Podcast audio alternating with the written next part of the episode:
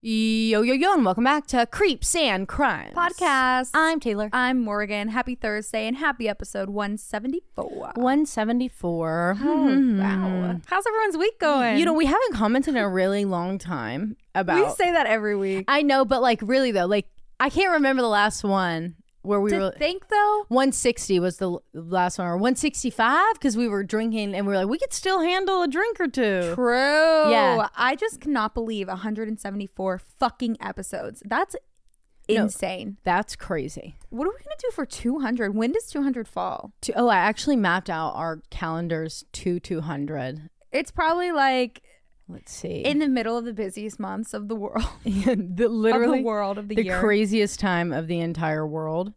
Um, let's see if I can. I don't Oh, should do understand what's happening right now. Fun. Um, do you want to hear something crazy? Sure. I can't remember what it was. Oh, Hold on one second. I'll tell you once I figure this one out. Well, okay. Here's here's what I know. 190 is May 9th. So don't tell me it falls in June. wait, Don't does it tell fall on my birthday? What if it fell on my birthday? That'd be crazy. That would be crazy. Okay, so what did I say? Uh, what date was that that I just said? 190 is June 9th, May 9th. May Mm, May 5th. 190, so ni- 91, 92, 93, 94, um, 95, 96. N- mine's 97. And my birthday is on a Thursday. No way. Yep. That never happens. That never happens. Wait, I forgot. I totally just forgot. 97 number we falls were on at. your birthday. 97. 98 is the 4th of July, also on a Thursday. Interesting. 99. 200 is July 18th. Whoa. Whoa.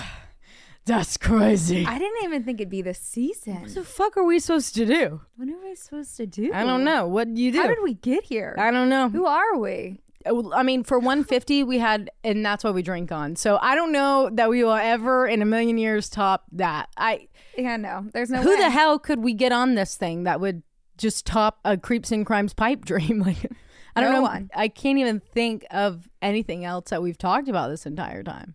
Fuck. I don't even. Yeah, know. guys, that's nuts. wow. That makes me kind of sick. It makes my heart go pitter patter a little yeah, bit. my heart. I'm. I got a really big wave of anxiety as soon as we realize that. Just so everyone knows, because. And while June sucks, July always sucks a little bit more. yeah, it sure does. That's when shit hits the fan, especially this past year. I just Shit hit our fan. July eh, two two years in a row. June, July, murderous. I really think w- no, we can't even do it this year because I'm gone all of April, May, basically. what were you about to say? I was gonna say we need to pre-record eight episodes to get through June and July so that we have no touch to it. Swear to God, I don't want to look at it. I want them to be. I don't. I want our emails to be closed, and I just want them to go out. Honestly, out, out, in out. May we should dedicate just like a weekend to recording as many not the only intros, just we cases. record is Patreon. Yeah, seriously, just knock out. apps, we're, don't exist. No, ones. I would do I would do the cases and we can mix and match, like do whatever. We Not did do, that once. That yeah, was fun. that was really fun. I wonder if you guys, how you guys would even.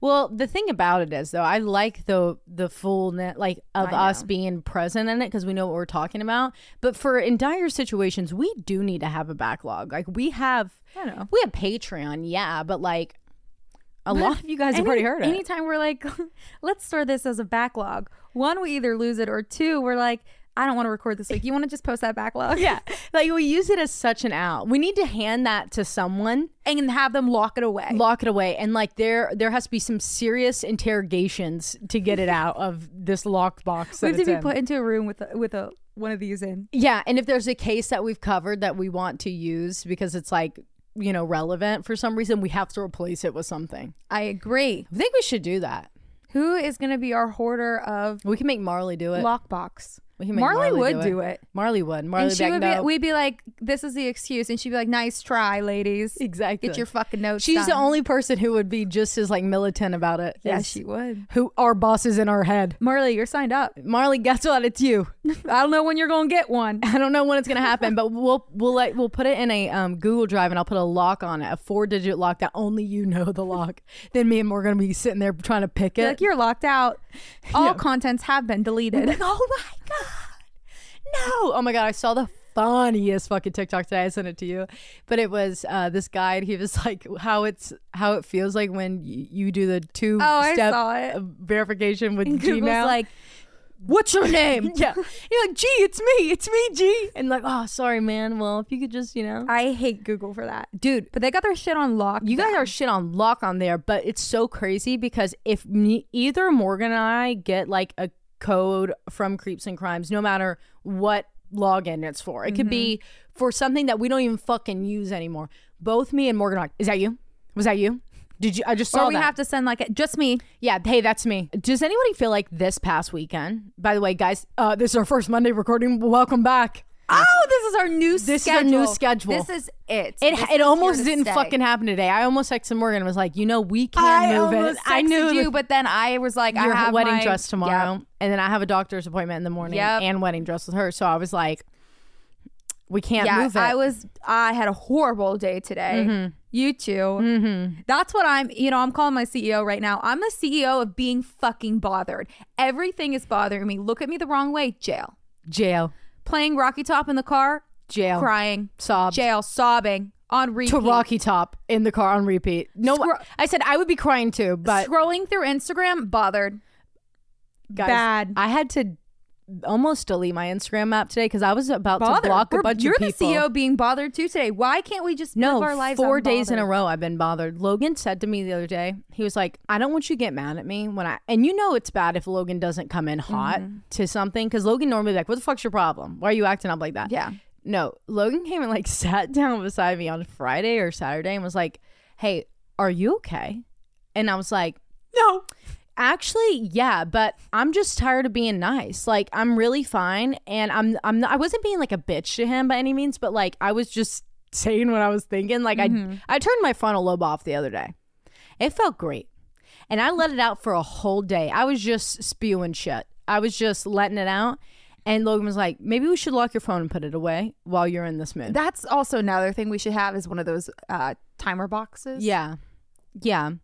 I wish there was like a, you know how when it says do not disturb and it says like, hey, Morgan has her notifications on do not disturb. I wish it would say Taylar has her notifications on uh, do not enter or fuck around and find out, basically. Or fuck around and find out. like unhinged can't keep a filter on. I just frontal lobes off. I don't know. I I have really truly like I would say the last couple years of my life I'm pretty I'm a pretty unbothered person. Mm-hmm. Like a lot I don't let a lot of shit get to me. We've been too busy to be bothered yeah, but else. my god, lately I am fucking bothered. I Yeah. am floored by every little thing.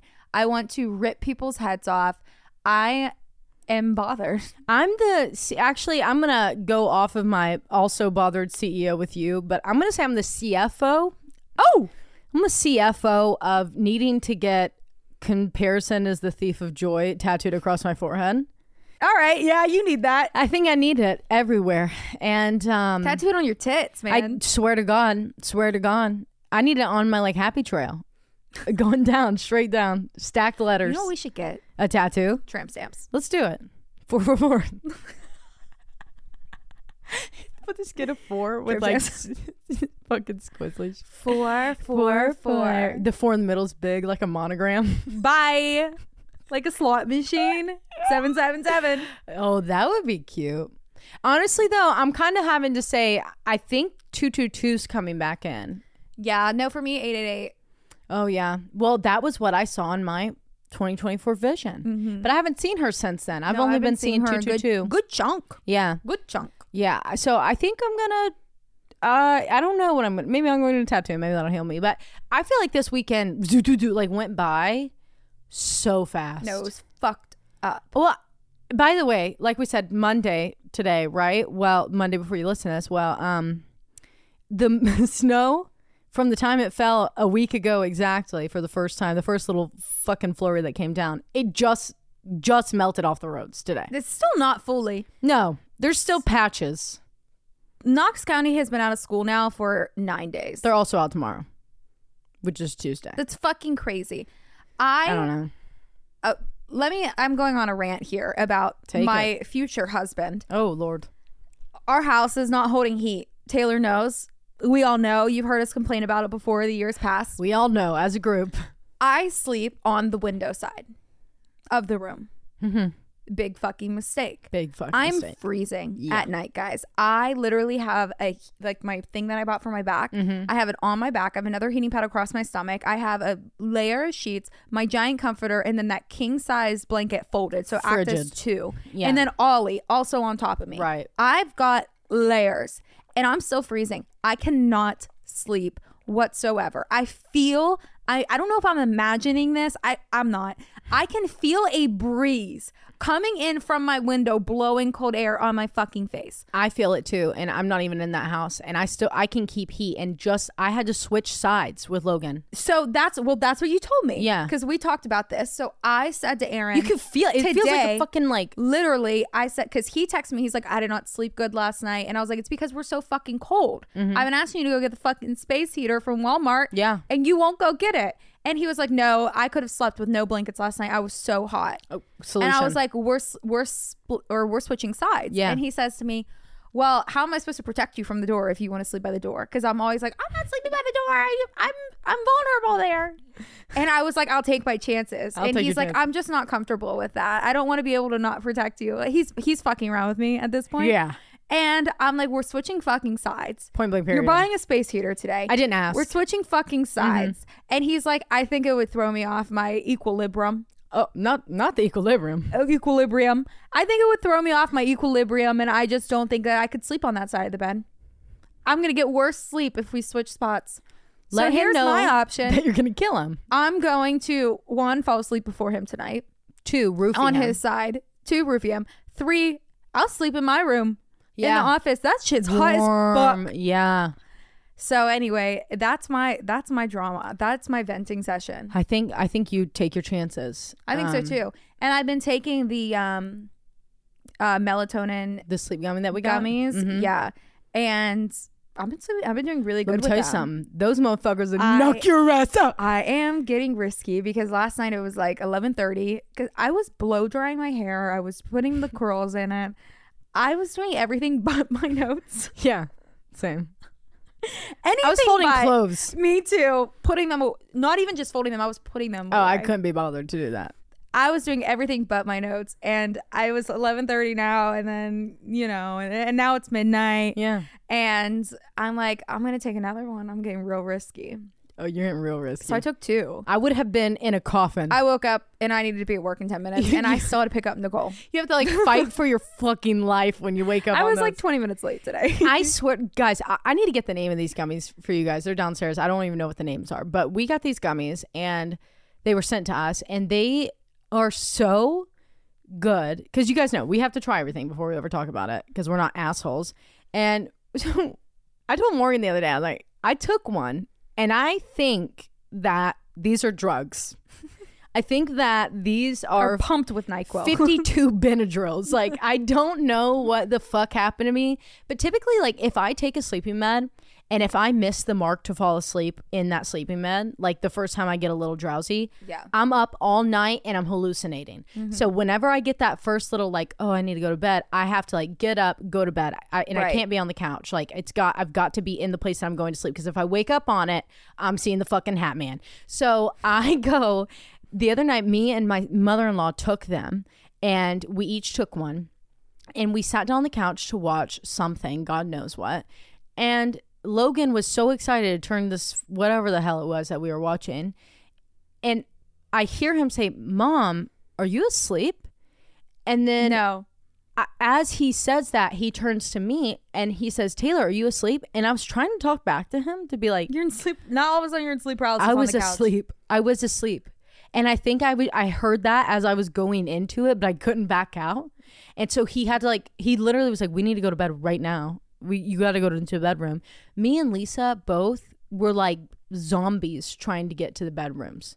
It was rough. Like we killed us. Oh, I bet they've been knocking me out. I mean cold. Fucking cold bitch. And it's amazing because I'm already so cold that I need to be knocked out cold Mm-hmm. Yeah. that I don't I don't want to wake up I've been I keeping won't go them back to sleep. as my secret my secret weapon, you know? I know. I even opened up the other packs and I was like, Aaron, I was, you know, giving him the rundown of Mm-hmm. like how many milligrams and like, cause I don't, I don't do edibles Oh yeah, they're, they're THC and like melatonin and other I don't things. smoke. I don't. I don't do any Yeah. of that.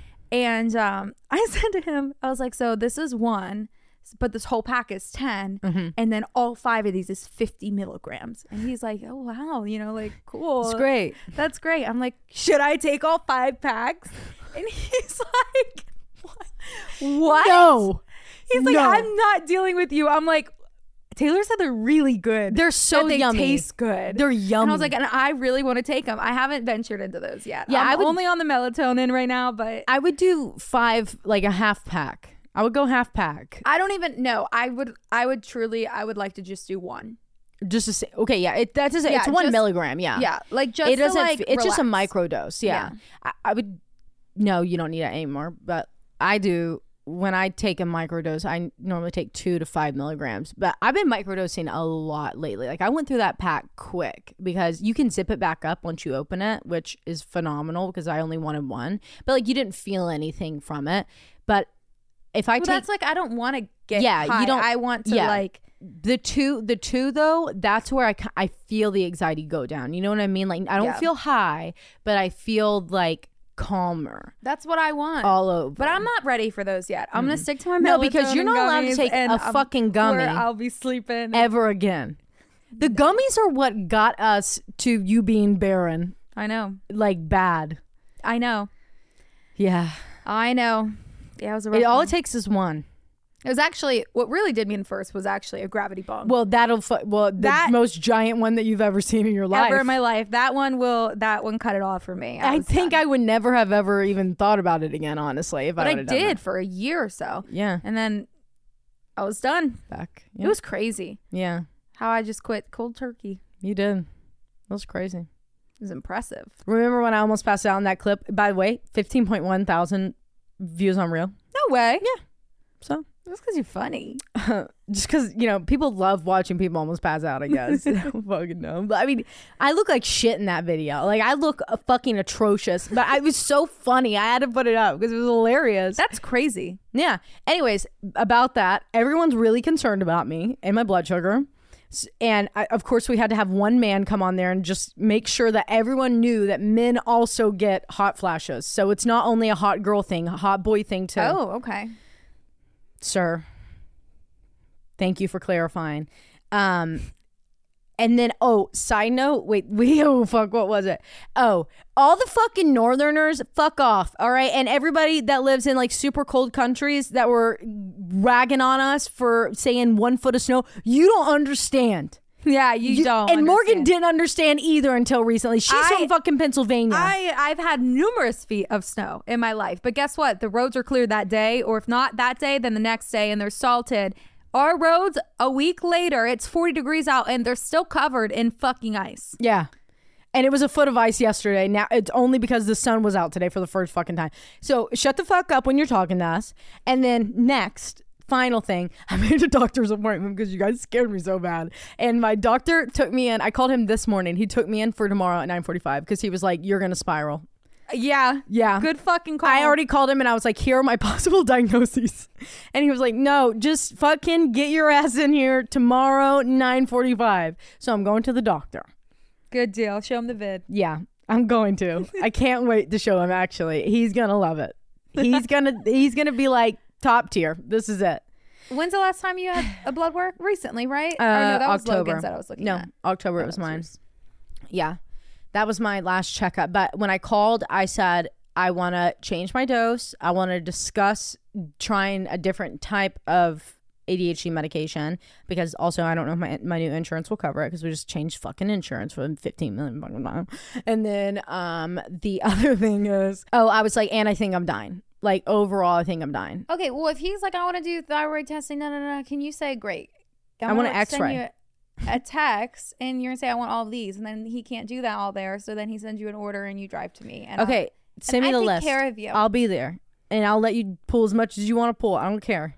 great, And I'll bring us a snacky. Dunkin. Dunkin, yes. I wish they still had that red velvet one because it was so fucking good. no, it was not What? You didn't have it? The macchiato. No, my God, not the coffee, the fucking donut. Oh, I would never, I would, you know, I would never get a sweet coffee like that. I saw a pink coffee, and I said, I'll try it. It was horrible. yeah, I, I would bet. I would bet a million. it million was dollars. really bad. I got the, the, this donut. I didn't have that. It was so But I'm a big peppermint mocha girl now. I don't know where that came from. I love a good peppermint mocha. So Oh, I think it's me. probably. It was me because I have it downstairs. Yeah, Yeah, actually, we've used that, it. that tracks. Yeah. Alrighty. All right, we got to get into it. If you're driving, throw that shit on cruise control. If you got a glass, pour that shit up. and let's get Creepy.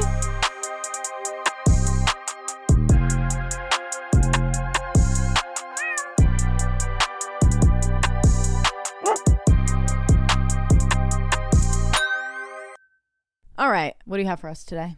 All right. Today, I will be talking about what's now known as the Ridges that sits very comfortably, at the Ohio University in Athens, Ohio. Hmm. So, or was what? Hello. So, today I'll be talking about the Athens Lunatic Asylum. It's in the title. Oh, Yeah. And it is still standing today and it is put to use. So, the Athens Lunatic Asylum began operating on January 9th, 1874, but they broke grounds on the build in 1968, so about eight years beforehand, after they bought 141 acres um, from the Arthur Coates and Eliakim H. Moore farms.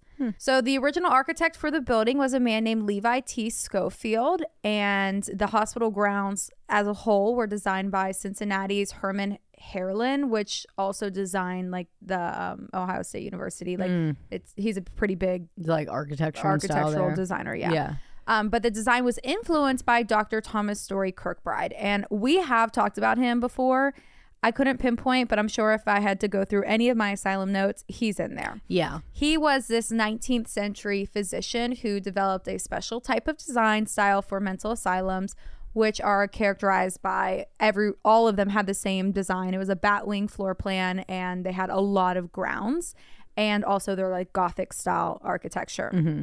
So this was, or he implemented something called the Kirkbride Plan. The main building was to have a central, like, administration building or admin building, and then they would have one wing on one side for men and then one wing for women on the other side. And each wing had their own separate dining halls for Yeah. men and women. The main building was built with 572 beds for patients, which is almost double of what the Kirkbride plan had called for. So it's a pretty large asylum. Yeah. Um, another part of his plan was to have basically a fully self sustaining facility. So we see this a lot throughout history. Yeah. Um, where asylums would function as almost like their own community, meaning they would have livestock, farm fields, gardens, orchards, greenhouses, their own dairy plant, their own steam plants to get power, and their own carriage shop. And again, we've seen this plan before in many different asylums that we've covered. But who takes care of this self sustaining facility? Who? Surely not hired on employees to caretake the land. No, it is the patients. Yeah. That's because labor, especially skilled labor, was seen by the Kirkbride plan as a form of therapy, while also being economically, quote, advantageous for the state. So Free work. yeah, just say how it is. Say it how it is. You know, I do understand like the therapeutic benefits of like if it wasn't how I'm sure it's going to end up and how it always does end up. But like I, the thoughts there, it's just that the execution never happens properly. No, and No. also like I don't know. To me, I think it's really fucked up. I think that if you have people going there for treatment, like no, they don't need to be working a steam plant for No. 48 hours a shift. Going and like you know exploring the garden and playing with the animals. that's a I- different that's, story. That's what he meant, guys. Just so Well, I don't we know. don't know that's what he meant, but Kirkbride, I think uh, we don't know that's what he meant. But that's for sure what his wife meant when when she brought it up. Yeah, because she created it. you know that's what 100%. One hundred percent. Um, over the years, the hospital grew from 141 acres that were originally purchased to over 1,000 acres. They expanded, built their own dairy barn, their own beacon school. They had a receiving hospital, a center hospital, and a tubercular or tuberculosis ward. The main building was expanded to include a laundry room and a boiler house, and then they built on seven different cottages to hold more patients. But these cottages were more like dormitory rooms, so it was just one giant room with like 50 beds in it. Oh, They're so like not a like bunker. They're not like cute little cottages. They're No. like They're like, oh, we have cottages that you yeah, can go you're in in. room. You're in cottage seven, Welcome to the military. and they're like, why is there 50 other people Right. in the same cottage? Looks like you're in Cadet Kelly. By the 1950s, the hospital was. This is so fucked up. The town's largest employer with 1,800 patients as their employees Oh, on a 1,019 acre, 78 building campus. God. It was fucking huge. At its peak, the Athens Lunatic Asylum served these counties Adams, Athens, Gallia, Highland, Hocking, Jackson, Lawrence, Morgan, Perry, Pike, Ross, Scioto, Vinton, and Washington counties. That's crazy. 15 counties is what this asylum is servicing. that 15 counties is huge. Yeah, uh, like that's their dairy, that's their power. Yep. It's crazy. Within two years of its opening, the hospital was renamed the Athens Hospital for the for the Insane. Later, the hospital would be called the Athens Asylum for the Insane, and then a lot of names: Athens State Hospital, Southeastern Ohio Mental Health Center, Athens Mental Health Center, Athens Mental Health. And I'm not finishing that one. Is there a don't like Tenova that in there? then Tenova, Athens Mental Health and Development, and then finally Athens Mental Health Center back again. Their first patient of the asylum was a 14 year old girl. She was admitted because she was thought to be possessed by a demon by her parents. Therefore, they wanted her out of the house and they locked her away. Not in a church. But she was just epileptic. Oh. From 1874 to 1993, this was a facility for people with all kinds of mental illnesses. People who were admitted were Civil War veterans, bad behaving teenagers, displaced people, elderly people, and also with all of them were violent criminals. Right. Back then there was an enormous list which was used as a like manual for admitting people into an asylum and there were things like menopause, menstruation issues, alcohol abuse, epilepsy, and even asthma were, quote, illnesses that needed to be treated in asylum. But the main reason that people were admitted to this asylum was masturbation. Uh.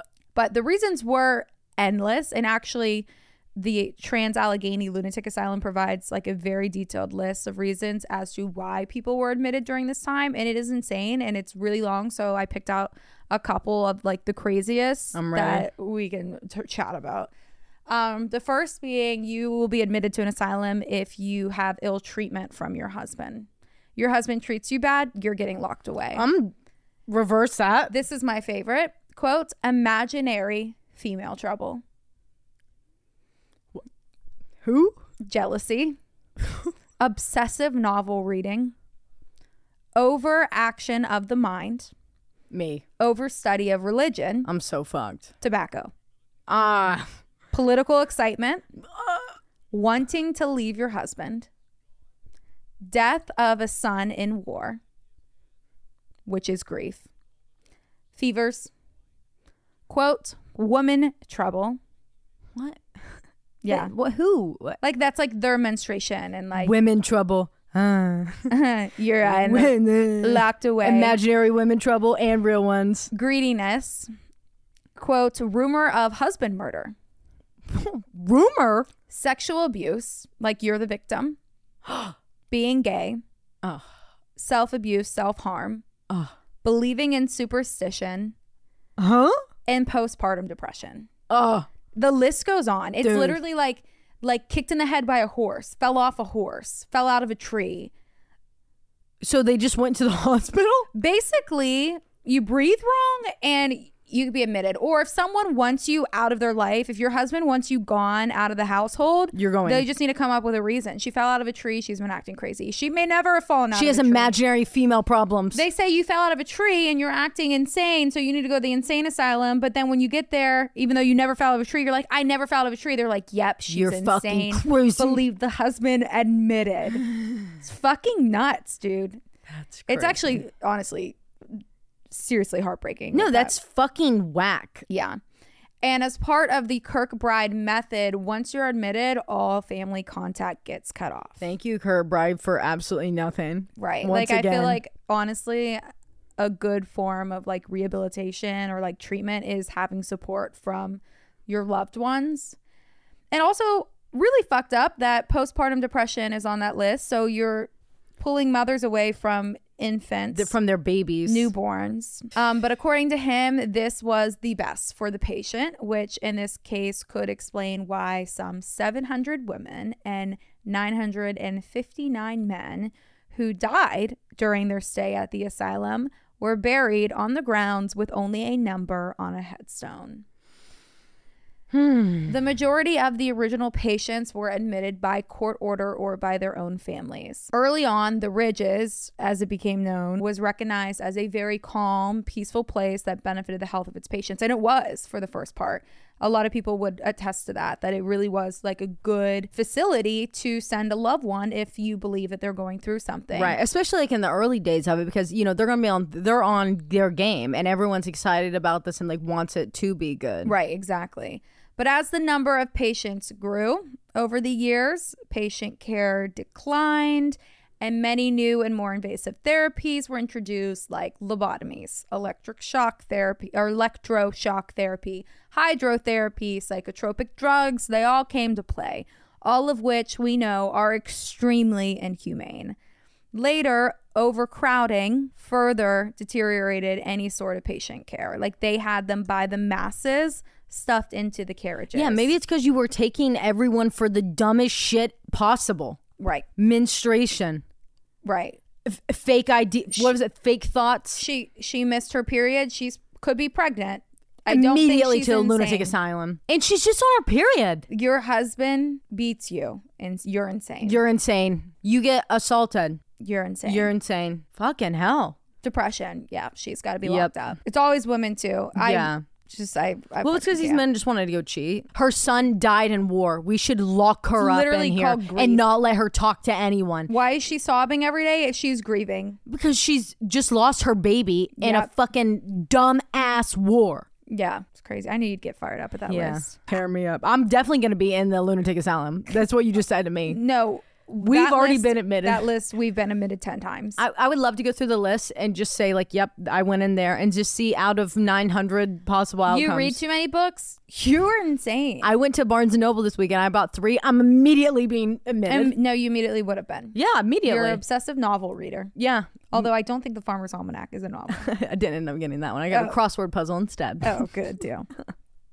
um, what did you get? The ADHD. I got um, How to ADHD, and then I got Ancient Mythology from All Cultures, and it's so good. I've read like all of Australia right now. It's alphabetical order, so that's where I'm at right now. The other one I got was that new fucking book, A Court of Thro- Thor- Thorns Oh, and Roses, yeah. or whatever. That everyone, I'm just so tired of hearing everybody talking about. it. I got to figure out what it's about. Maybe I will read that one after you. You should. My mom said it was so good. That reminds me of Flowers Like in the Attic. The name of it. Mm, did you yeah. read those and watch those? I did. I, I can't even remember them though. It's like the siblings get like thrown in the grandparents' attic, and Yes, they're all like yes. incest and Flowers and that. Yeah. yeah, God, start having sex with each other. Why the fuck did we read that? I don't know. I used to When watch the was that? Lifetime movies on it too. I never watched that. It's like one of my favorite series. I don't. Yeah, I don't know. I mean that that path led us here, so Whatever sure it fucking was. did. Yeah, here it is. Here we are. Okay. During the mid 1900s, the mix of patients started to change as well because at this point, they were accepting anyone, and parents were just admitting their children to get them out of the house if they were misbehaving. Your son snuck out, they're going to the to the asylum.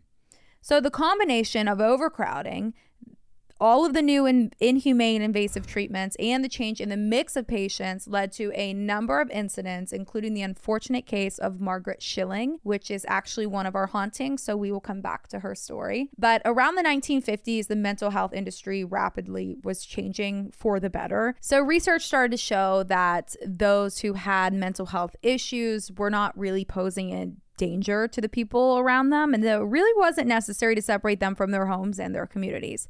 And the public also was starting to become a little bit more aware of the risk and the inhumane nature of procedures like lobotomies and electric shock therapy that these asylums were hiding so very well from the public. Right.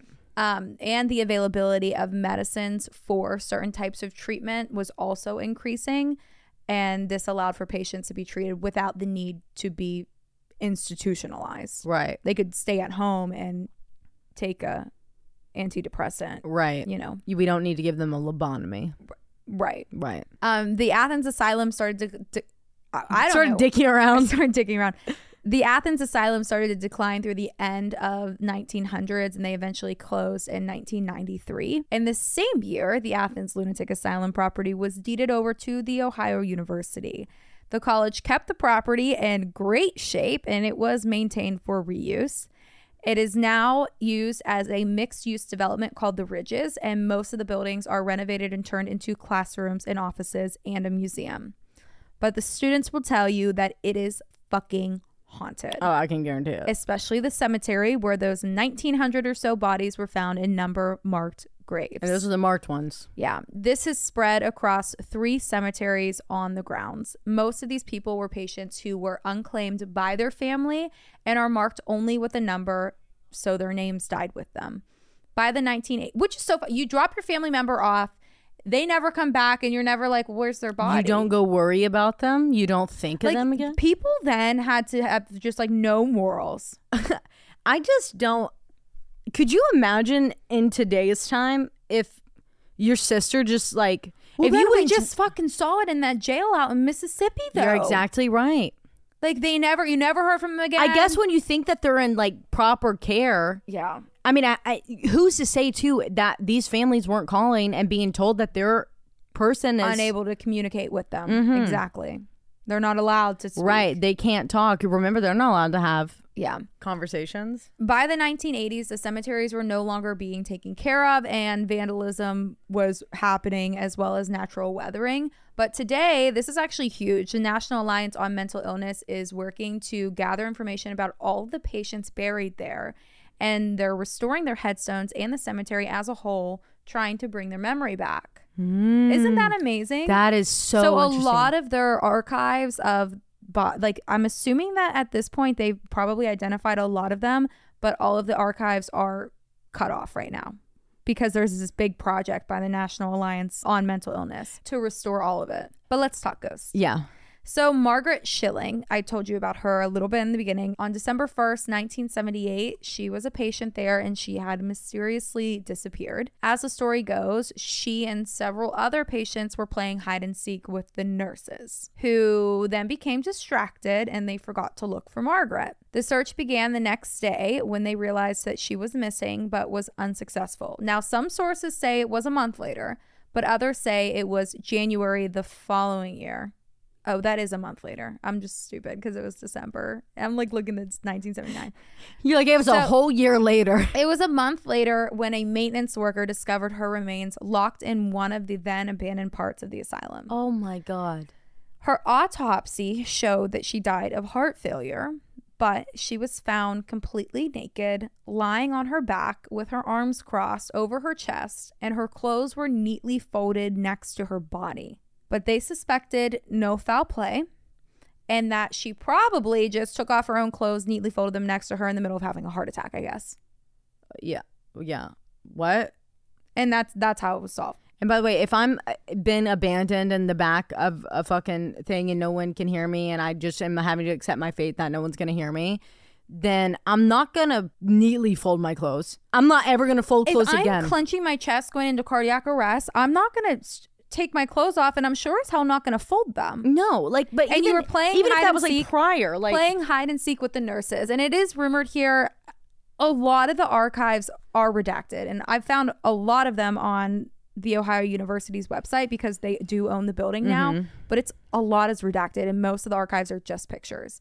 But a lot of people did say that the staff there, they would like call the women to women to um the chicken coop to like go pick eggs from the farm mm-hmm. and that's where a lot of sexual assaults would happen. So it was known that the staff was sexually assaulting a lot of the females there. So you're playing hide and seek with a nurse and you're found dead a month later in a locked room. And you're just and you're a patient who doesn't have access to these locked rooms. Right, and you just they didn't look into it though. Right, yeah, clearly they didn't. obviously. But even more interesting is the permanent stain that her body left behind imprinted on the floor. There's pictures of it. It is a white body imprint and it almost looks like chalk, like how you like outline outline a body in chalk. But it has been broken down and explained of being just the aftermath of like cleaning after cleaning and then all the chemicals that were used to try to scrub the stain away they were just crystallizing and enlarging the stain. So the more chemicals you add on, the more crystallization you're going to have. And the stain is not removable. But to me, I'm thinking Margaret's like, I'm not fucking leaving until you guys realize that I didn't have a fucking heart attack. right, right. I'm going to show everyone for the rest of history, for the rest of time, that something happened to me up here. Yeah. So students talk about, and I say students because it's not open for like ghost tours. Like Ghost Adventures did do a show here, mm-hmm. but there's no ghost tours. You the just, only don't- people that get to really venture through is students at break in. So students talk about visiting or seeing the stain and in that room as soon as you walk in there's a drastic temperature drop and a lot of kids said that when they looked at the stain it like just took their breath away like they could not breathe. That scared me. Oh my god, that scared the shit out of me. But to locate the exact room where the stain is is really tricky. So the building one is heavily guarded, especially at night because they know kids and students try to go in there. Yeah. Um, and number two, it is a giant maze. And this was part of Kirkbride's plan. A lot of students that go in there and try to venture up to this locked ward at the top floor, or wherever it is, they end up feeling really disoriented and lost and scared. And they end up leaving before they can find it. Apparently, there is a reason for this. So, asylums, specifically Kirkbride planned asylums, are structured and designed as a bit of a maze. And he did this to give the illusion of freedom to people who suffered with dementia or Alzheimer's. That like they weren't in a confined space. That the asylum is bigger than it is. That just doesn't seem safe. It doesn't really seem I don't know. Ethical? yeah. Uh, yeah. Like, why would you need to give the illusion of space? We have a whole fucking campus with Yeah. 32 dairy farms. I was on a Reddit thread and like kid it's like the university Reddit thread and Yeah. kids were talking about it, you know. And they were like, "We've tried to find that fucking room and we can't find it. Like how are you guys seeing this?" And people were like, "You have to go up here, make a left, make a right," like giving directions to it. and they're like, "We literally did that. It's not there." Like couldn't find the room at all cuz it's like so confusing. And if you look at like an aerial view of this asylum, it's literally like just like zigzags, dude. It's crazy. I want to go sneak in it. I know, me too. So the apparition of Margaret Schilling has been seen standing and looking at that window from the room that she was found in. Mm. And people also say that they believe she like stays like up in the ceiling, like looking down on everyone. Oh, God. And they feel whenever they go in there like this like feeling of being watched from above. So a lot of people recognize that as Margaret like just rising from her body and staying there, staring at I would too. her body mark. I mean, she probably was doing 30 that. years now and her stain is still there. That's so sad, dude. Isn't That it? is so sad. Yeah. The main building is now called Lin Hall and today it houses music, geology, biotechnology offices as well as the Kennedy Museum of Art. That's a variety of shit. Yeah, it's a huge it's a huge building. Yeah. They have seen in this hall or in this main building strange figures just roaming around. Others have heard disembodied voices, footsteps, screaming. But the creepiest is the basement. So there's rumor that they would chain severely disabled patients in like the dungeon like basement. And people have reported like when they go down there, they hear the sounds of like chains being pulled. But there is no evidence that patients were ever chained to the walls there. Also in the main building is the ghost of the men's bathroom. Apparently, the men's room is heavy with activity. People feel the presence of others, and also a lot of shadow figures are spotted. And there is a guy that has a long black trench coat that likes to walk around while you're in the stall taking a shit. You can see him through the cracks, but no one's ever fucking there. Dude, I would literally never be able to shit. I would not Ever. ever in a you think I'm taking years. a shit in Lin Hall? Try again. Why do the men? Why is it when it's a woman, she's in a white or, a red or black lace dress? But they're in trench coats and tall hats. and they're all in like black trench coats, and- Top hats. Yeah, top hats, dragging the floor. Like, true. yeah, why is that our only form in the afterlife? No. We're like, you know, we cross over and they're But like, I put on your trench coat. I think it's also just like a sign of the times. yeah, I guess. But like, why aren't we women- seeing anything like? Females always had like white nightgowns. Yeah. Or blue nightgown. The woman in blue, the woman in white, the woman in red. Like That's what they would have been wearing. Yeah. So I see like that as like their nightgowns, and then I see men as like their trench coats. That's what they wore. Their Yeah. freaking top hats.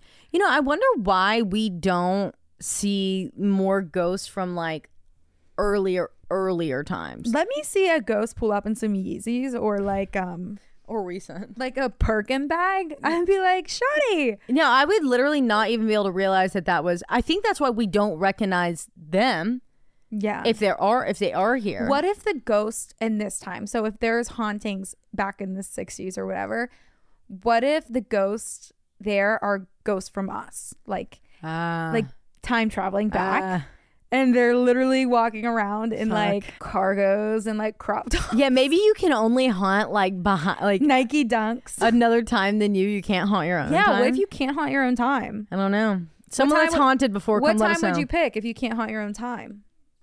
Oh, oh, I don't know. I would pick a lot. I don't know. I, I would. like- I would be bebopping around. I think so too. I would go back and forward. I would like to go forward. Oh yeah, I would definitely go forward for a little bit, but then I, they'd be like, "Wow, she's dressed like shit." Yeah, they'd be like the lady in in cargos. Yeah, the lady in cargos The and lady- dunks. the lady in beige. The lady in beige. That's that's what every every ghost from our generation is gonna be like the sad crunchy. What is it? The sad crunchy ghost. Granola ghost. Granola ghost. Like that's, That's an e boy ghost. Um, okay, so we have the guy in the long black trench coat, can't take a shit. The door to the bathroom will also open and close by itself. And if they're using men are using the urinals, they will hear footsteps like approaching from the door up to the urinal next to them, but no one's there. I would be f- freaking panicking. I, would be so shriveled up. It's not even funny. I wouldn't be able to finish peeing. I would just like, like, it might be like, yeah, just boom, boom, yeah. yeah. would never happen.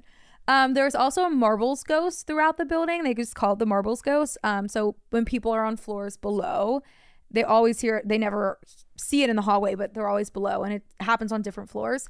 Um, they'll hear what sounds like hundreds of marbles being dumped out and just rolling down the hall above That is them. so jarring. Could you imagine ever hearing that? no, No. not in our houses. They're a little No. too vocal. No, if I heard that, I'd be like, uh, run, run. Um, in the cemetery, people have seen shadow figures and orbs. And then apparently, in one of the areas, the shapes of the grave form a perfect circle. And it's rumored to be like a witchy meeting spot. Mm. Like, I guess a lot of like, um, more so s- students have seen other students meet up there if they're like a little on the satanic side or Mhm. like, you know, do you know what I'm trying to say Yeah. here? like I've- what's a seances word- and shit. Yeah, yeah. We're on the satanic side. They're going to do seances. Seances and probably other stuff. But yeah, I mean, I'm sure me and you would go. Yeah. So today you cannot go visit the Athens Asylum. Very rarely can you get tickets to the tour that is provided by the Athens County Historical Society and Museum. But if you do get tickets, this is not a ghost tour. It is specifically like, here's a history of the architecture. Guys, just profit off of Just it. Just profit. just profit off of but it. But because it's a fully operating school building, it's really hard to get into unless you are a student. And like I said, it's heavily guarded, so you can't even sneak in at night. Who goes to school here? I know. But Give us your before I card. end, apparently all of the Ohio University is haunted because right next to the asylum property was a Bum, bum, bum. Native American burial ground. That's what they all say. And they said, you know, let's take the asylum and then let's build a school right on top of this. I think we should do that. Yeah. I think it would be like a really great idea. Let's just disturb all of the dead. Let's just absolutely wreck people while Yeah. they're just resting peacefully. Yeah, we're gonna build this giant building. We got to excavate 40 feet down, no problem. Mm-hmm. Disturb it all. Not to mention whatever. So fucked up. Dude, Ohio's got tons of gr- like haunted ground. Not haunted, but like Yeah. just, you know, ground. Um, their largest haunting spot, besides the asylum, of course, is the fourth floor of Wilson Hall, which is a dorm and it's on the West Green area of campus. So there's East Green and West Green. The hall is right in the middle. This is interesting. So if you look at the dorm, Wilson Hall is right in the middle of a pentagram that's formed by seven different cemeteries in the city of Athens, Ohio. So, like, not just on campus, but like when you look at a map, the hall sits in the middle of seven different cemeteries. that is Fucked up that's fucked. apparent or apparitions have been seen, voices have been heard, doors slammed shut by themselves, and a lot of trigger warning suicide gets committed in this building. Like they have the largest number of suicides by students so in sad. Wilson Hall. Also on the West Green area of campus is the Convocation Center or the Convo for short. This place is haunted by several ghosts, mostly in the dormitory part of the building. Um, an RA was supposedly, allegedly killed by her boyfriend there, and she's her apparition is supposed to roam there. They say another student who died there in his sleep will go and visit other students while they're sleeping. Oh my god. Yeah. And then there is Washington Hall, that's in the East Green area. And the dorm there is allegedly haunted by an entire basketball team of either high school boys or girls, sources differ. And this basketball team was apparently killed in a bus accident after they visited the university. So students in this dorm have reported hearing like running feet and bouncing basketballs like up at the top. Oh God. Yeah. Anyway, I guess it's haunted as fuck. So who goes to OU? Because not Oklahoma, Ohio University. Yeah. Who goes there? Because I need to know. No, I just need to know like how how Can you invite active us this to your area is. dorm? Yeah, like I don't know. That that's I feel like just- there's something seriously sinister at play here. If we're you're gonna put one, you're gonna one buy up this asylum, Mhm. and then build your university around it. it's And the if the pentagram too. yeah, and if one hall is the center of a pentagram, I'm gonna go ahead and assume that the university is probably also the center of the pentagram. Well, yeah, because the uni- Because how hall, how big is the university truly? Right. But like here's my thing. It doesn't matter. Okay, let, let's say that this pentagram shit like it's just, you know, by happenstance. I mean, wasn't a big deal. Was not planned, whatever whatever anybody wants to say. Fine. That's what we'll say. But like you know the history. You have read it. You have the internet. You have allowed Ghost Adventures to come in. You also have the entire archives of the asylum that you won't release and because you're doing a research study on it. yeah, it's crazy, dude. It's just pictures. Yeah, they've got to like They won't release patient names because a lot of the patients were underage. They won't release patient names because a lot of them never got. They're still in the process of being. Well, their a lot of remains this being is identified. recent. Yeah. To- Yeah. Like I mean, not 1993. 1993. That's not that long ago. Yeah. I mean, it's a minute ago, but Yeah. like 90s to me is like last week. Yeah. The one thing that I found really odd though with this asylum and versus other asylums that I've covered in the past is that other asylums will straight up be like it was horrible. Yeah. It was they were mistreated, they were, you know, crammed, they weren't fed, they were not this asylum. No. All of that is redacted. The only thing on this asylum is there's ghosts and Margaret Schilling, the body stain. And that's weird too because she was a minor. Like, why release that? Right. Why be so eager to release her name? Yeah. And like, how do we even know that all these other instances that have been aligned with her, other than just like where her body is, is like actually.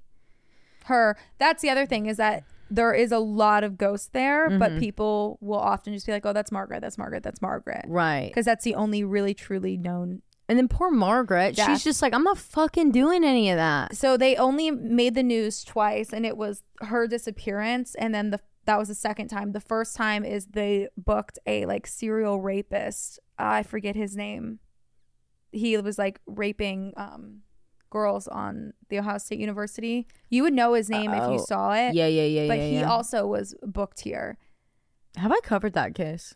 I, his name looked familiar. I didn't write it down though. I didn't think Don't he was worry about worth it. mentioning. We'll figure it but, out. Yeah, we don't want to say his name, but yeah. Whoa. So And that's the only two that. times that they have made the news, and then you look in history. So like maybe this one wasn't. Uh, no, they were all fucking horrible. You're putting a nice pick in someone's eye. You're you're horrible. You're Yeah. insane. But like I just feel like this, this it's like, really under wraps, and it's because the university owns it. and I if UT had something like this, which they do, like Pennsylvania with the Holmesburg prison. exactly. Yeah, it's exact just same under thing. wraps. The It's just under wraps. Like redact all of it. The public doesn't even know that shit. We own this building. But the now. military was involved in that, so I, yeah. you can't tell me that the military didn't. There was no test ran here at this sweet little insane asylum, the only one in the entire earth that never got a test ran on it by the U.S. military. Right.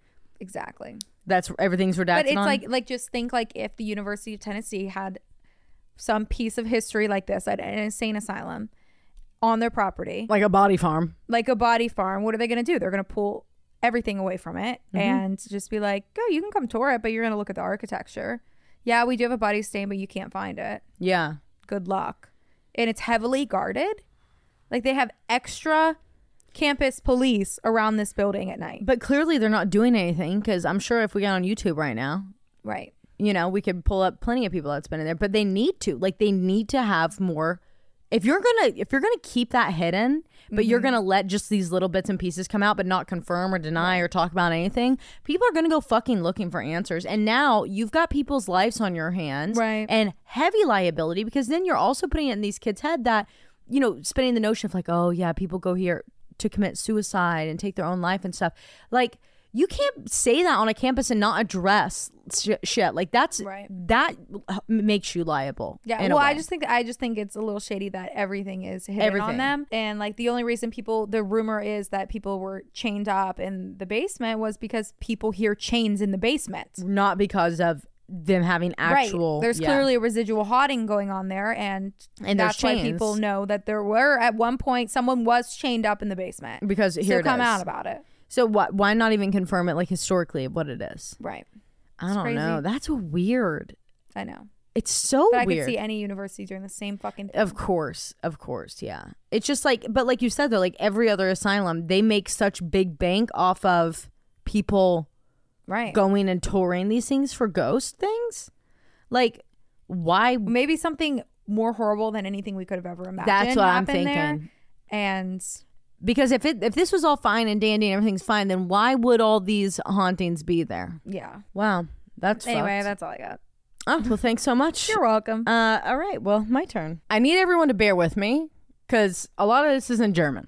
Nice. Nice. And I've looked up all the pronunciations and I put them in here, but God knows I'm going to fucking butcher it.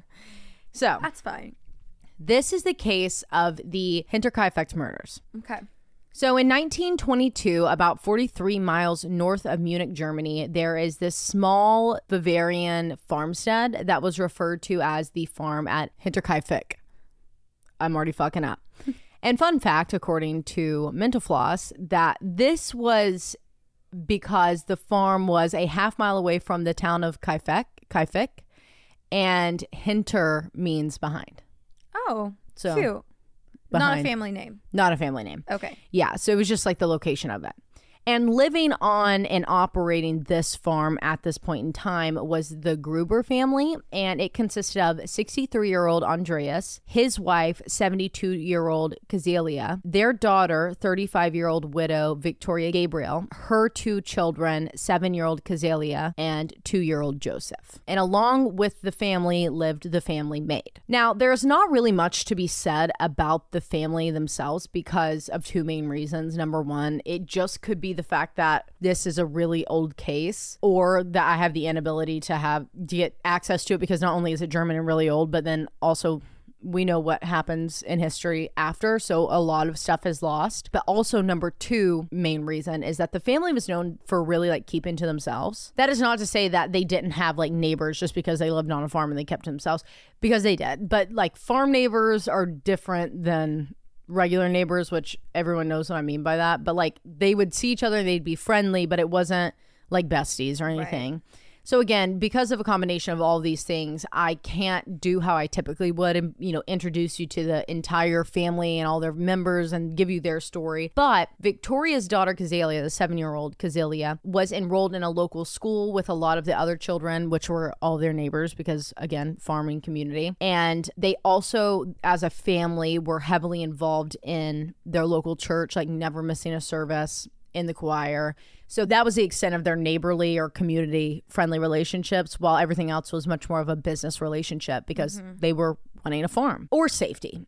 Because uh, other than the business relationships, like when you live on a farm, you have to keep each other safe, especially back in this time. Back in the day before we could just like shoot our neighbors a text message that's like, um, do you see that creepy car driving by for the 15th time? Like you couldn't do that back then in the 20s. Right. So what they would do is like walk across the street and be like, "Hey, just want to let you know some weird dude because it's all farms in this area too. So like, hey, let me go down the road and let them know that some weird shit was going on because you were at higher risk of being robbed being in a farm or being attacked in some way because you had a lot with you. I mean, we've covered countless cases on this podcast during this time in every country around the world of people going to rob farms because they think that they have cash on hand to pay for like, you know, Livestock. livestock workers to come out there and do stuff like little odd jobs. And yeah, you're right. Like a lot of farmers did have a lot of They cash on them. A lot of guns. A lot of guns, I don't yeah. know about Germany. I don't know about what's going on in Germany, but I assume so. I think it, as a farmer, you kind of have to. yeah. Yeah. But not to mention any of those, like, these are regular things that we know, but like, you can't really risk it in the 20s. You don't have like security cameras, trail cams all over every square inch of your property. So you had to rely on your neighbors to let you know if something weird was going on and also look out for each other just to make sure that no one was being, you know, watched or anything. And an example of like a weird thing that happened actually took place in mid March of 1922 when Andreas noticed some footprints in some freshly fallen snow. It was a trail that led him from the forest near his home into the family's locked machine room, but not out. Oh shit. So he like looks all around. No one's in there. Obviously, it's alarming because no one should have been in that area except for him. A, but like then he- Especially no one from the woods. Right. So then he starts going to like all his neighbors and stuff to be like, hey, like, did you come over and check something? Like, thinking maybe someone had walked over after seeing something, hearing something, just went to check and then was like, oh, they're good and walked back. But like, he asked everyone, no one had been over there. No one knew who could have made these tracks, and they weren't familiar tracks, which I guess like they had each other's tracks on lock. I don't know. Either way, it, it alarmed him especially, and everyone for that matter, because of some strange things that had been occurring in the weeks and days prior. Earlier that month in March of 1922, 1922, 1922. Yeah, that's right. Sorry, I don't know why that sounds so crazy coming out of my mouth. Andreas found a strange Munich newspaper on his property. And he initially brushed this off as anybody else would to maybe like the postman was, you know, had this and accidentally dropped it, giving him the wrong one or accidentally dropped it, whatever it may be. But he was like, I know for sure that I have never ordered this weird paper one. And so he like goes around and asks his neighbors like hey did you accidentally get this dropped at my house? Da, da, da. nope no one had ordered it. So then he like asked around the town because this is a small like farming town. No one had ever gotten that newspaper. So he was like that's fucking weird. Why would the postal guy for only our area even have this? And no one else in the area was subscribed to it and it was like a subscription. So really weird. And it just kind of creeped him out. But again, like he just kind of brushed it off thinking like whatever may have happened, it happened. But I didn't fucking order that. So it just kind of seemed like everyone had been messing, not messing Their with him. farm. Yeah, but it just seemed like a, someone was messing with them at least. And some of the other farms in the area, but mainly it was focused on them. And they were, because, you know, you have to look out for each other when you live this life, like spreading the word about these footprints, the weird newspaper. That's what he did. The second that he saw those footprints, he went around, checked on everyone, told everyone, and then he went back to be with his family. Only to return to his neighbor's house the following morning, bright and early, knocking on their doors to let them know that something else fucking weird happened. Because that night, when he was asleep with his family in their home on this farm, he's awoken by this relatively loud but like repetitive sound, and he realizes that it's footsteps coming from their attic inside of their house. So he wakes everyone up to see if everyone's in the house. Everyone's in their beds. So he's like, uh, we gotta go upstairs to the attic. Someone's in our fucking attic. So he goes up there. No one's there. No sign of anyone. And he's like, what the hell? So now we've got weird footprints in the snow. We've got sounds of people walking around upstairs. We get this At this weird point, I'd be like, am I newspaper. being haunted? Right, like something really weird is going on on this property. And they actually went and searched their barns and all the like structures there everywhere on the property, couldn't find anyone. So he goes back and tells his neighbors the next morning, like, yo, this shit's going on really weird. And he also noted like it was had just snowed. Like if someone had walked into my house, I would have seen their tracks Right. all around and there was no tracks anywhere. Either way, like these are really really weird things and it added more for the family who was already concerned because even more so than they would normally and I know I keep saying that but like this was just a compilation of events but just days prior to the footprints and the fresh snow all, the newspaper all of that they had lost one of their two keys to the entire farm. Oh my god. No one took it. No one had the other one. It was like stuffed away wherever they keep it safe. Right, it's and, it was now. gone. So red flags, right? For sure. Is someone messing around on your property or is someone someone messing around with you or is someone in your home? Like it was just so Do we have vague. squatter. Right. Like that's kind of what they were thinking, like a squatter, but they couldn't ever find anyone. Again, they're like telling their neighbors, they're talking about it at church, they're talking about it at school, and all this stuff just to make sure that the whole town knows about it. Yet when the you know, friends and stuff that are listening to this are like, hey, let me come over and like help you. Or how about we call the police and let them know, get someone outside of this involved or at least report it. The family was like adamant, no way. We're not going to do that. But that was because they were convinced that this was not a real physical threat. And I say that because they believed that the Hinterkaifeck farm was haunted. In fact, six months prior, the family maid quit her job just abruptly, like left the house, did not come back because she was absolutely certain that the home was haunted by a dark entity, but not just that, the entire property. Mainly, she could hear and see, or whatever she was, this entity in the attic making repetitive and strange sounds. But at, she added that she constantly felt while at this property like she was being watched.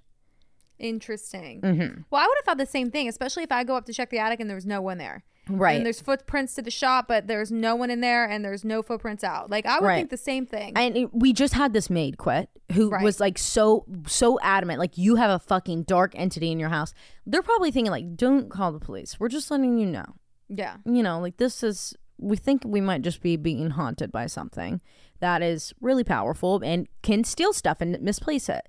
So mm-hmm. you know i could see why they would have put it off like that. I haven't been able to find anything where the former maid or anyone for that matter like has gone into detail about hauntings or like what would be the source of it or anything like that. So i couldn't really find anything but i did find that the far the farm was built in the early 1860s so at that point in time in 1922 it was old like relatively old but not like 60 years. Yeah. fucking ancient by any means Right. and so it could i mean technically, the land could be. the land could be and technically like it could be haunted anything can be haunted but like Mm-hmm. either way they end up getting a new maid and her name was maria baumgartner now at around noon on friday march 31st 1922 so right after the footprints and all that stuff which happened in mid to early march 22 maria's sister drove her to the farm for her first day of work dropping her off to leave her with the family. And she like kind of stuck around for a little bit. She introduced herself, like was introduced to the family and like went in, helped her sister get unpacked and settled in her room and then left. The following day on Saturday, April 1st, a coffee, well, two coffee salesmen arrived at the farm to take the family's orders per usual. Why don't we have that? Why don't we have coffee salesmen that come to my house? Why don't people come to my house? Why don't morning? you come to my house with samplers in the Let morning? me know Just bring me a cup of coffee. I'll buy it. Up. We should do that. Coffee Yeah. salesman. So, um, coffee salesmen come to the house and or come to the farm per usual as they typically would at this time of year. But like no one answers the door when they knock on the front door. And the family was like nowhere to be seen on the property. They could see from the house that the gates to the machine house were open, but they just decided like, okay, if they're not here if they're here they don't they don't have time they're dealing with something they can't be here at the moment so we'll just come back like they were expecting us.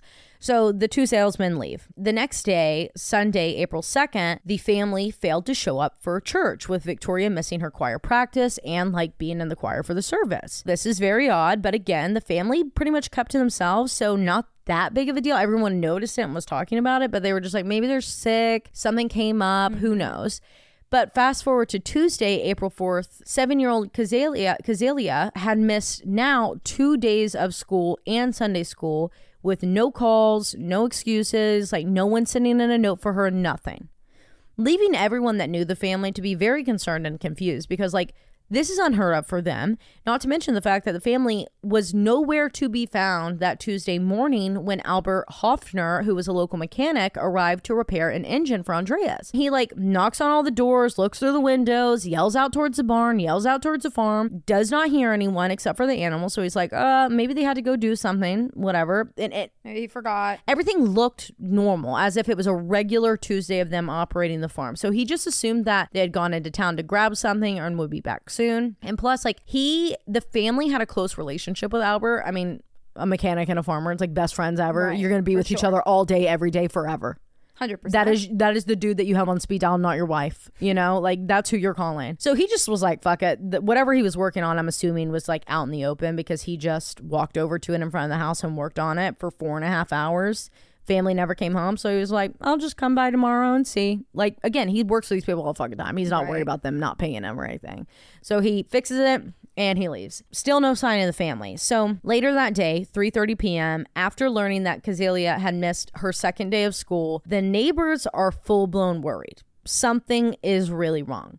So one of the neighbors named Lorenz Schlittenbar Bar? shit lit and bob. Yeah. Schlittenbauer Bow. he sends his sons, his two sons, 16 year old and nine year old jo- Johan and Joseph, over to the Hinter Kaifek Kaifek farm to check on the family. And not long after, the boys returned telling their father, like, mm, we knocked on all the doors, we looked around, we yelled, no one was there, no one came forward. And immediately Lorenz is like, no, no, something's very wrong. So he kind of does like a phone tree. And Lorenz calls all the neighborhood men and he gets two guys to go with him over there to basically do a search party because this is a farm, so there could be a potential accident that would have happened. For sure. But then, like, why would The whole family? the whole family be involved in this one accident?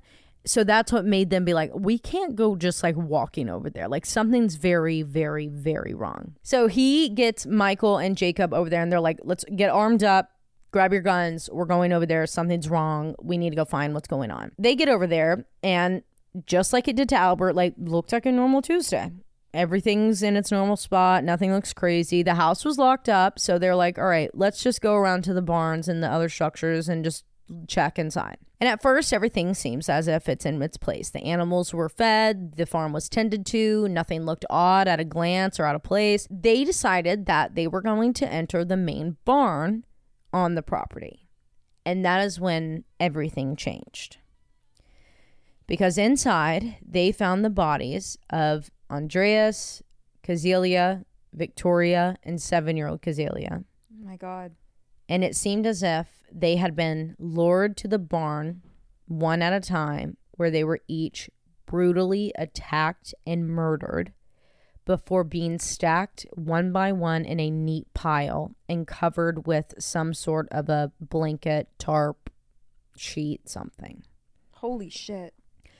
So the only two terrible. people missing are Joseph? Maria, the new maid, and two year old Joseph. So the men rush to the home, this time breaking in the door, only to find both Joseph and Maria brutally murdered as well. Joseph was in his bassinet, covered up by one of Victoria's dresses, and Maria was in her room, covered up by her own bedding. The men were in shock, terrified, and sick at this discovery. I mean, this was a horrifying scene. But what made them even more disgusted was the fact that the family had been clearly dead for some time, yet it was obvious that someone had been operating the farm. They were feeding the animals. They were living in the home, keeping it heated. They were tending to the farm, meaning whoever had done this could still be on the property right then and had been living there since murdering the family. So immediately, these men rush home and they call for help. Inspector George Reingruber and his department took over the case initially and began their investigation, which was incredibly hard to get off the ground due to the amount of contamination at the scene from friends, neighbors, family members essentially storming the farm, eating the food in the kitchen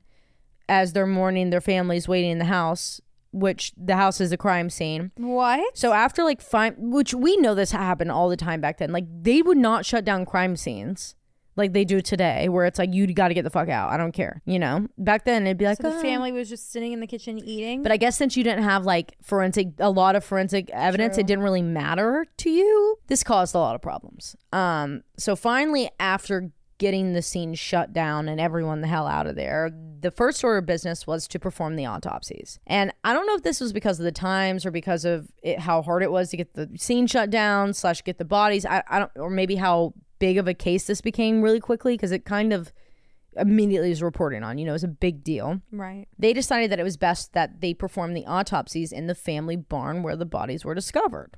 According to Sonia Vatomsky's reports, the autopsies were performed by the court physician, which was like the coroner, medical examiner, Dr. Johann Baptist Mueller. And these are his findings. And I, I need to give you guys a trigger warning for discussion of autopsy details, findings of both the children and the adults. 63 year old Andreas had been beaten so brutally that his face was almost unrecognizable because of the amount of caked blood and, quote, shredded flesh. Oh my god. Only thing that they could see for sure on his face in terms of features were his cheekbones Oh that God. were protruding. 72 year old Cäzilia had seven blunt force trauma injuries to her head that resulted in her skull cracking, along with signs of strangulation. 35 year old Victoria's skull was also crushed with nine, quote, star shaped wounds and signs of being hit on the right side of her face with a separate blunt force object or blunt object. Star shaped, like a brand. Is that what you mean? Yeah, kind of like that. Seven year old Cäzilia's face and neck were covered in large, quote, gaping circular wounds, leaving her lower jaw completely shattered. Oh my god. Two year old Joseph was killed in his sleeping bassinet. While asleep, he was uh, hit with, quote, one heavy blow to his face by a blunt object. And Maria was killed by crosswise blows to her head in her bedroom. So, like, someone basically got on top of her and was just. The fuck? Yeah. Who did this? Investigators and Dr. Mueller determined that the weapon used in all of these attacks looked to be a pickaxe of some sort, but later it was determined that it was a matic, which looks like a pickaxe, but it has like a horizontal cutting cutting blade on one side and then a vertical axe blade on the other, as well as a penknife. Another trigger warning because I'm about to give you an awful detail that about a child. So uh you can skip forward right now. I'm going to try and make it quick. So I think the 30 seconds would be good. They also determined that all family members had likely died instantly due to the quote, expertly delivered blows from the matic, end quote, except for seven year old Cäzilia. She had been knocked unconscious initially, but later awoke and lied under her family in the straw for several hours awake and in shock prior to her death and she was so distraught that she was ripping out clumps of her own hair. Oh. And oddly enough, though, the family dog, which was a Pomeranian watchdog, and all of the farm animals were totally unharmed. Not a single scratch on them. And what I mean by that is all of the animals had been fed at their proper times. They had been let out and put back up several times. The hearth fires had been repeatedly lit for them and put out, and they like the whole farm had been tended to as if business is normal. Fuck. Someone's seriously sick.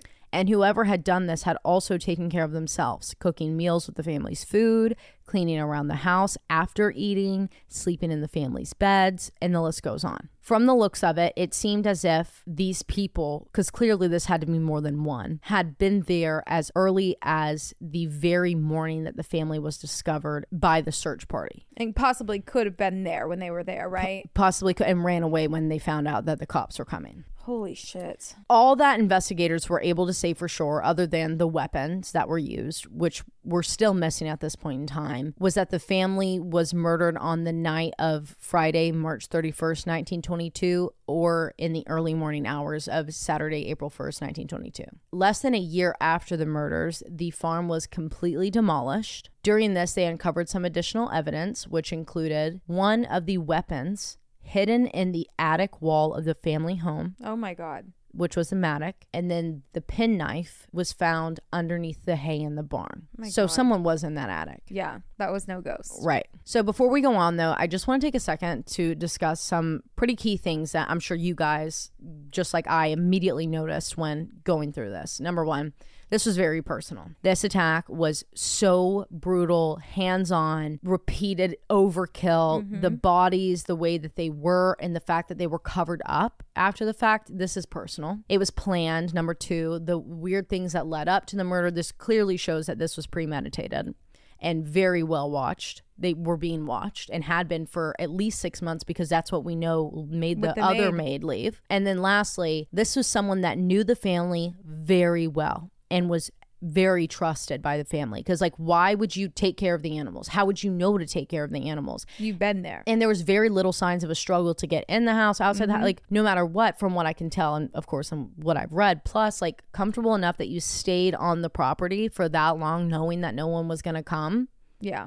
weird and then also like they knew how to take care of their animals they knew the animals feeding schedules they knew what they needed to do around the farm to keep the farm going Right. so like what was their end goal with that were they going to just continue operating the farm Right. Live there. live there and like take over it at some point or what because four days had gone by and the bodies hadn't been moved. The fuck is going on? And then another thing before we move on, you guys are going to be enraged, and this is basically like a spoiler, but I want to just go ahead and rip the band aid off because the discussions we're having next. Um, this is unsolved, and Fuck really off. for one reason.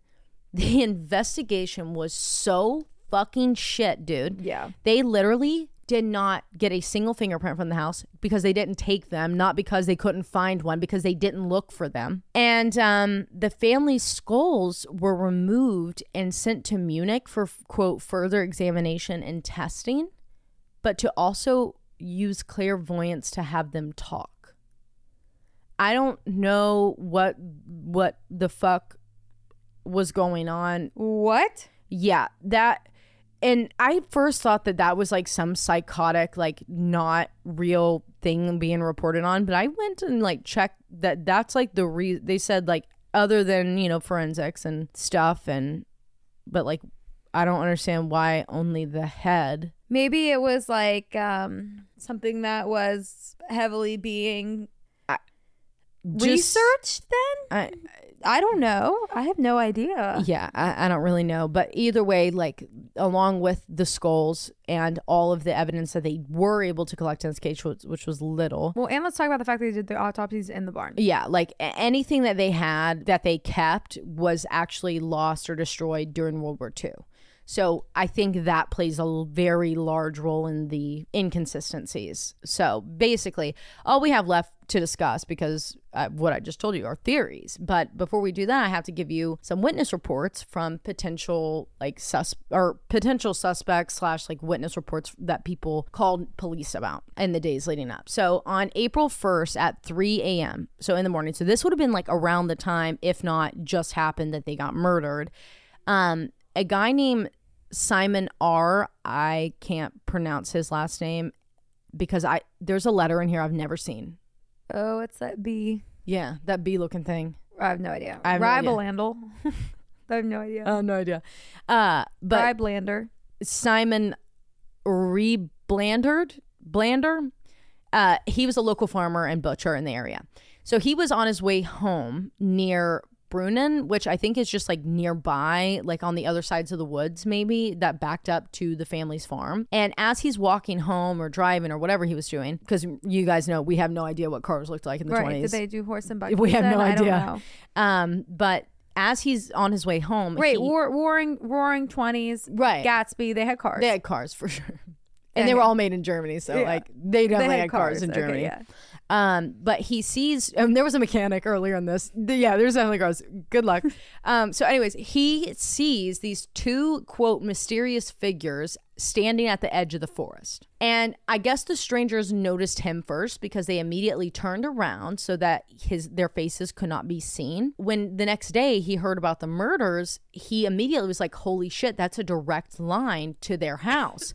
so he calls the police and he's like, "I think that these strangers might be involved," but nothing ever came of it. But then on the night after the murders, so Saturday, April 1st, so literally 24 hours after Simon saw this, this guy named Michael I'm not even going to try this time, happened to be passing by the Hinterkaifeck farm. And he saw or could see or observed that the oven had been on because I guess like it was the, you know, goes to the chimney. It had been on, it had been heated up by someone. And then out of nowhere, as he's like looking at this, this person like approaches him with a lantern and blinds him. So he's like, let me get the fuck out of here and starts like kind of booking it.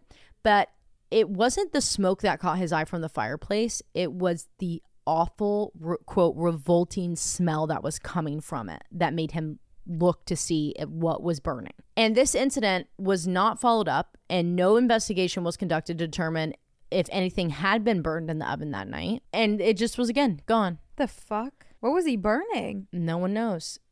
But they would have been dead at that point. So whoever it was was in there cooking something or doing something. But we know that the family members were not burned. Right. Really odd. Clothes. But like, why didn't they look in the fucking oven, Ash?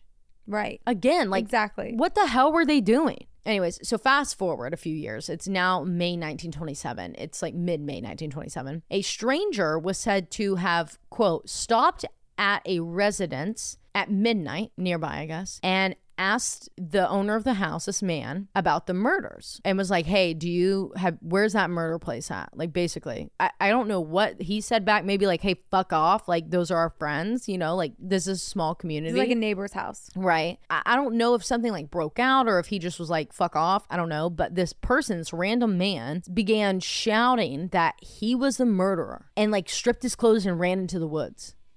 Well, that sounds like our guy. Yeah. A little bit. But um they never were able to identify, find, looked into this. They never did that. The fuck? I, I don't know.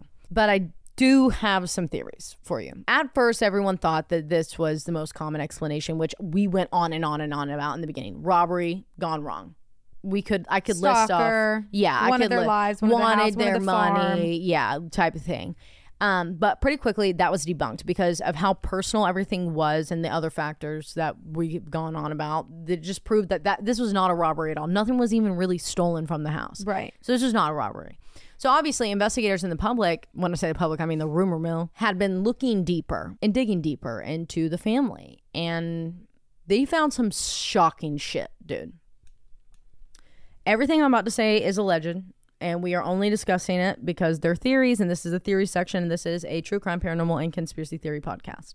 It is. It is. It sounds like this is a good place for you to s- tell us. It then. sounds like you're listening to Creeps and Crimes podcast. sounds like this is the right platform. Sounds like it's in the fucking name. Creeps and Crimes. Okay. No, conspiracy is not in the name. Uh, creeps is conspiracy. We all know that. Creeps and theories and crimes. Cre- Creeps, theories, creeps, crimes. theories, crimes. That's it. CTC. It's pretty cute. Um, so If that means anything, I don't know. Uh, so, don't well, we know me. what it means. It means creeps, theories, and crimes. Creeps, theories, and crimes. Yeah. So there's that. Okay. Sorry. Everything I'm about to say is a legend. All these theories pretty much revolve around two family members, Victoria and her dad, Andrea.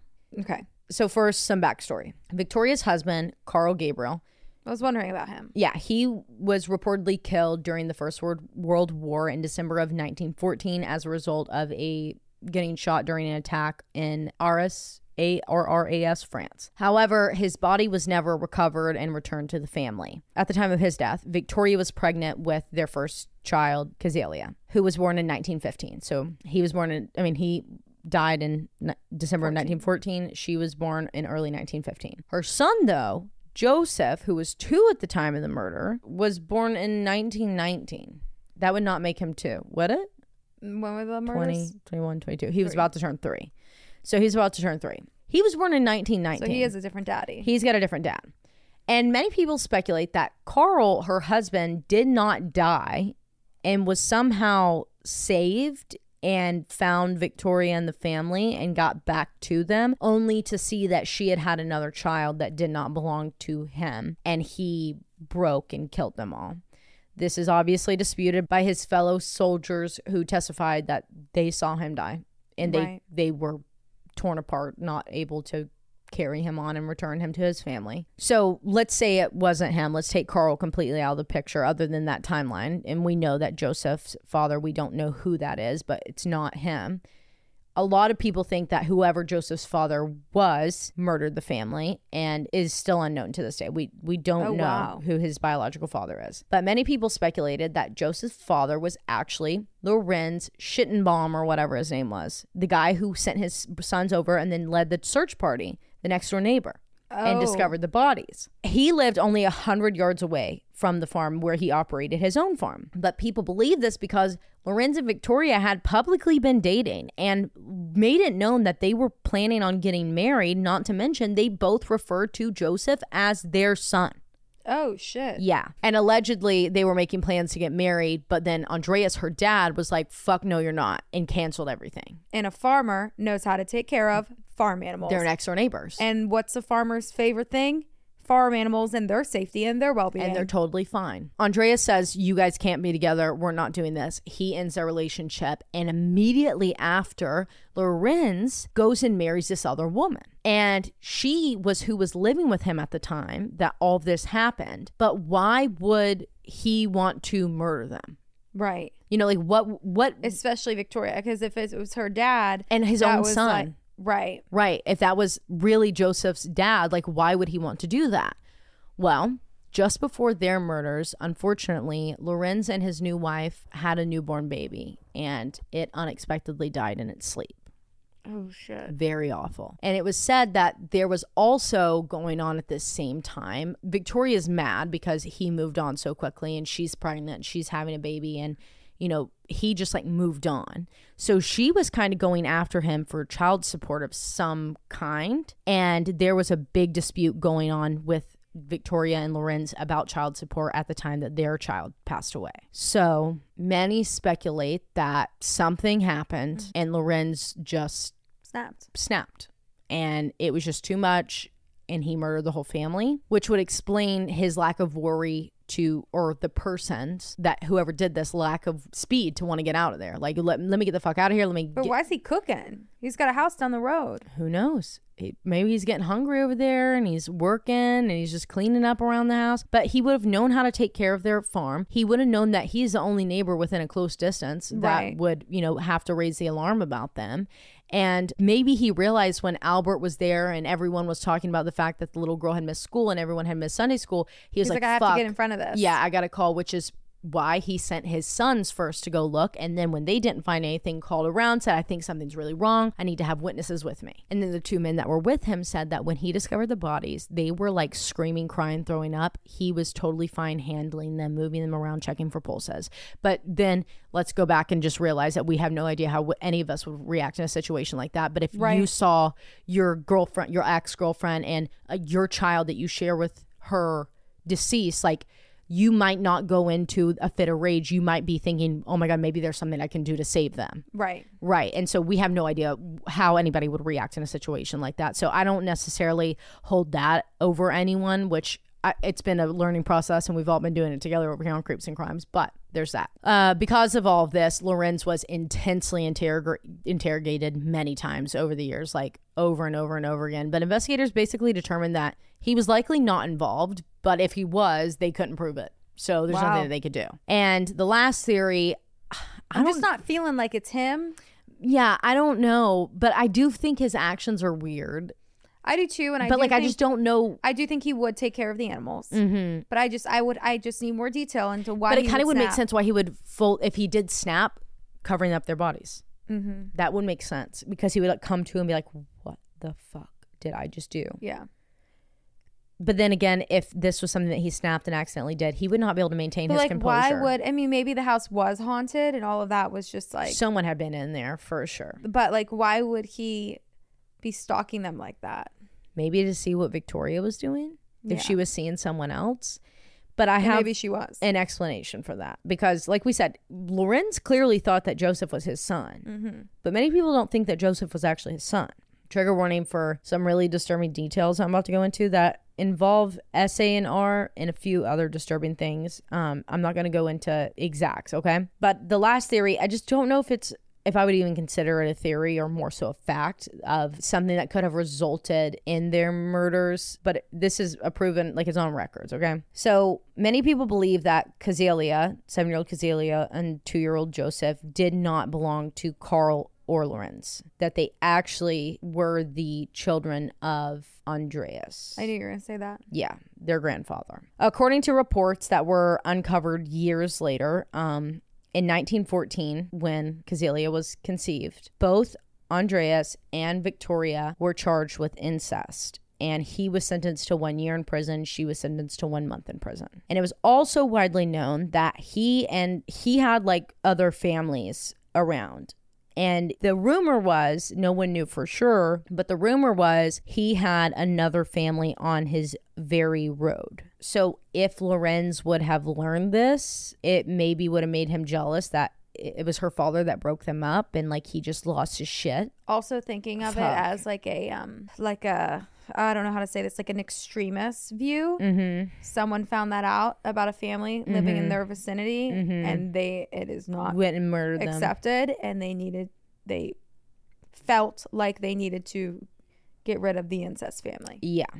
Because that's fucked. Yeah. Yeah. So that's the end of that trigger warning. But Damn. I'm going to wrap up here. The case remains unsolved to this day, but I wanted to end on something that really stuck out to me in I mentioned her several times because her article was so good, but Sonia Vitomsky's article that she wrote for Mental Floss, it was incredibly detailed with great sources that I could um, go f- through. But the way she ended it really stuck out to me, and I, I want to read it verbatim to you guys. So this is a, an exact quote. In 2007, the local police academy took over the murders in a cold case unit. Because of the relatively basic forensic techniques employed during the original investigation, as well as missing evidence and the later deaths of some other suspects that they had, they were unable to conclusively identify the murderer, though they all did agree on a single theory as to what happened. However, out of respect for the surviving family members, to the people that are related to this crime, the theory remains a secret. At this point, it seems unlikely that the public will ever know who committed these murders or why. Whatever secrets of the Gruber family kept in life and death, they now slumber alongside of them in their graves. And that's a case. Oh wow. So they found something. Yeah, I don't want to speculate too much. Yeah, I'm not I don't going know to who's either. around who. Well, I have no idea like what what I can't even go much further into what I'm thinking. You know, like Yeah. what I'm thinking is pretty much laid out there in all the theories. But um what I found weird is that it was that they said that they were doing this out of respect to anyone that's been related to this crime, not the victims. They didn't say related to the victims. They said related to the crime. True. So that's that was odd to me and then also the way that we I didn't I couldn't find if the family like the Gruber family had any more family in the area and I tried to go back on ancestry but I can't read German on there to see like if any other family members lived in the area but I don't think that they, this wasn't like a family par- farm that was passed down like this was a farmer that came and was like okay I'll farm this land Right. so like likely they weren't from the area. They this was probably like, you know, generations of farmers and they go off and they have their own family farms. Damn, I have no idea. Uh, yeah, me either. It was just so bizarre because and, and this one's really weird because the reason I even like came I've never heard of this case before, but the reason I came across it was because it is believed that this crime is connected to the Vis Velisca Vis Vasilla axe murders. yes. So it looks like that's what we're covering next week. Right, like we should because what and I'll when if we do really do do it next week because I really will. If we do it next week, I, I'll tell you what the connection is uh between. There's like a person in common of it. Yeah, there's like Whoa. yeah from what I was reading. So I don't know for sure, but I do know that there is a connection, whether it's a copycat inspiration type of thing. But there was like a specific person that was mentioned to say like they were around at this time and they were around at this time. That's interesting. Yeah, I'm, we've never covered that. We need to cover that. Let's just cover it next week. Fuck. We don't know if we're actually gonna do that. Calm Don't down. hold us to do that. Yeah, because well, every time we say that, we don't even want to do it anymore. Once we say we're gonna do it, that's my case. You covered it very well. I'm very sorry. I really don't feel like I did. I was panicking No, the whole I- time. I like. I Thanks. hate saying like that's my favorite case. I hate Yeah. saying that, but I, I think it, I really like that one. Well, good. I'm glad. I, I hate that I liked it, but I'm like, yeah, it's just well, we've been in a investigative mood lately, and by we I mean me, and I've forced it upon you. yeah, all page Patreon's so fucking done. They're like, will you, for the love of God, bitch, cover something solved so we could sleep at night? yeah. It's got my gears turning. Yeah. All right, love you guys. Love you guys. Thanks. Bye.